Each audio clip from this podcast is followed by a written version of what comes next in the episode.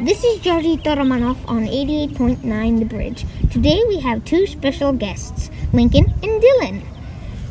So, from what I'm told, you guys are working on westward expansion, specifically the Oregon Trail, correct? Yep. Lincoln, why don't you give the simple structure of the Oregon Trail? The distance, how many people traveled on it, and what hunting on the trail was like.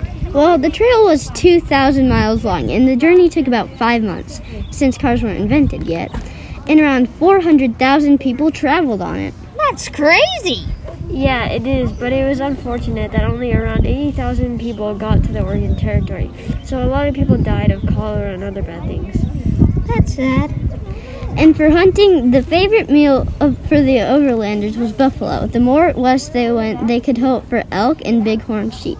On the other hand, in the morning, they could hope for catches smaller than a prairie chicken when they were in the east. Thank you for explaining the Oregon Trail to me, deadly diseases such as cholera, and how they hunted. Thank you for listening to 88.9 The Bridge.